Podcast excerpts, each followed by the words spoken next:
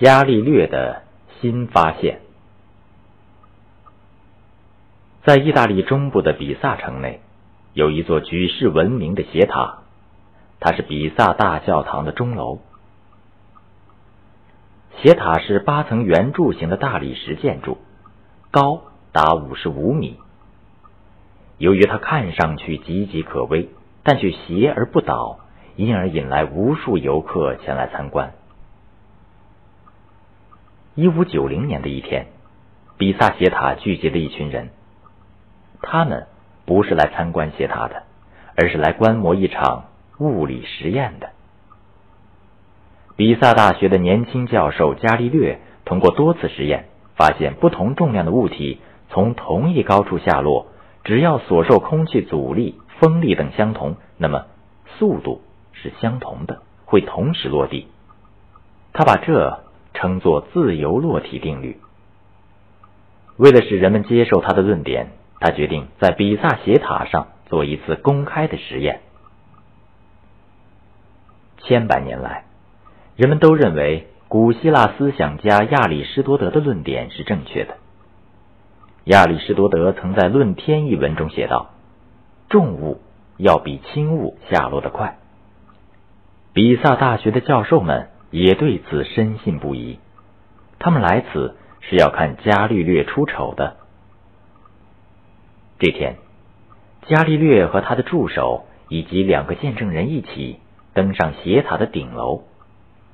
他一手拿着一个十磅重的铅球，另一个手拿着一磅重的铅球。请大家看清楚了，我把铅球扔下来。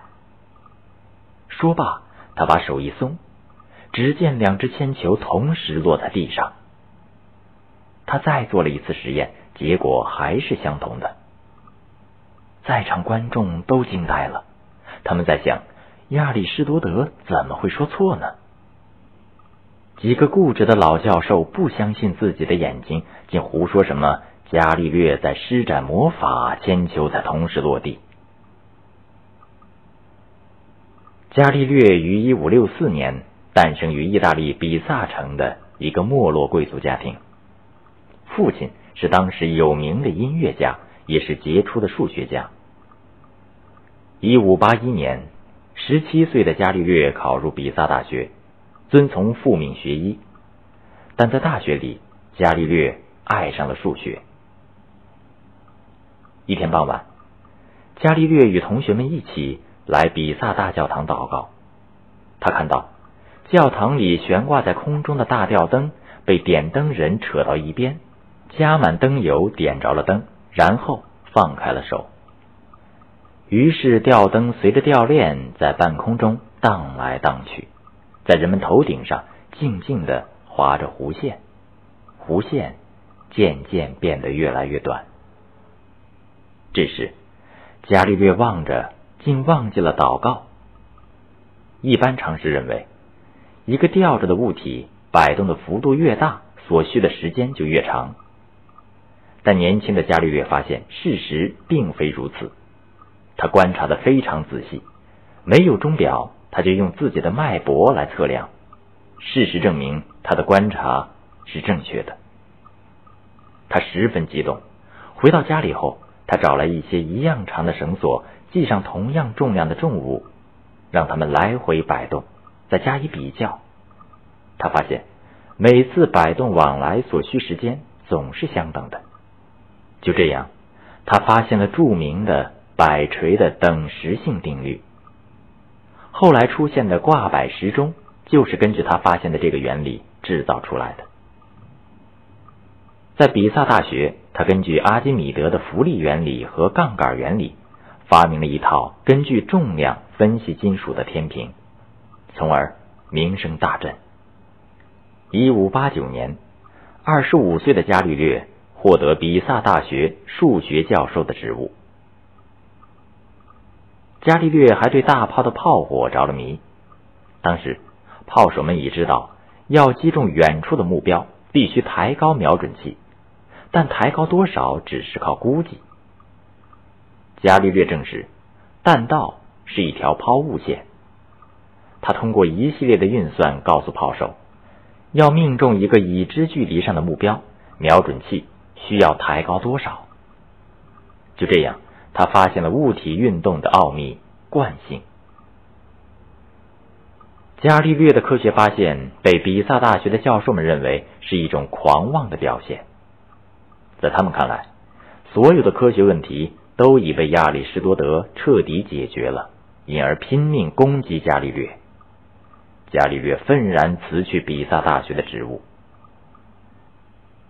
一五九二年，伽利略移居威尼斯，在友人的帮助下，他来到帕图亚大学任教。这里有优厚的薪金和良好的研究环境。他在帕图亚工作了十八年，度过了他生命的黄金时代。在学术空气自由的帕图亚大学，每逢他上课时，大厅里都会挤得水泄不通。远至瑞典和苏格兰的学生也慕名而来。他们中间的许多人后来成了著名的学者。伽利略告诉他的学生们：“宇宙中没有任何东西是一成不变的，所有东西、所有原子、所有星球都在运动。”一六零九年，伽利略听说荷兰人发明了望远镜，他通过别人的一点描述，凭着自己独特的天赋，成功的研制出世界上第一架天文望远镜。它可将物体放大三十三倍。他给这架望远镜取了一个漂亮的名字——“老发现者”。当威尼斯总督和议员们跟着伽利略气喘吁吁的爬上钟楼楼顶，果然，他们通过望远镜清楚的看到了帕图亚的街道以及街上的行人。议会经过投票表决，决定给伽利略加薪。在那个值得纪念的夜晚，当伽利略转动着老发现者搜索天空的时候，他发现月球表面并不像亚里士多德所说的那样平滑，而是呈现不规则的凹凸起伏。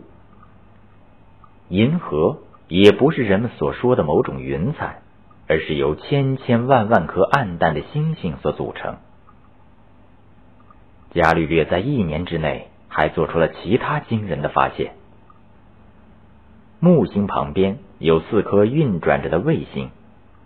地球并不是各天体围着旋转的唯一中心。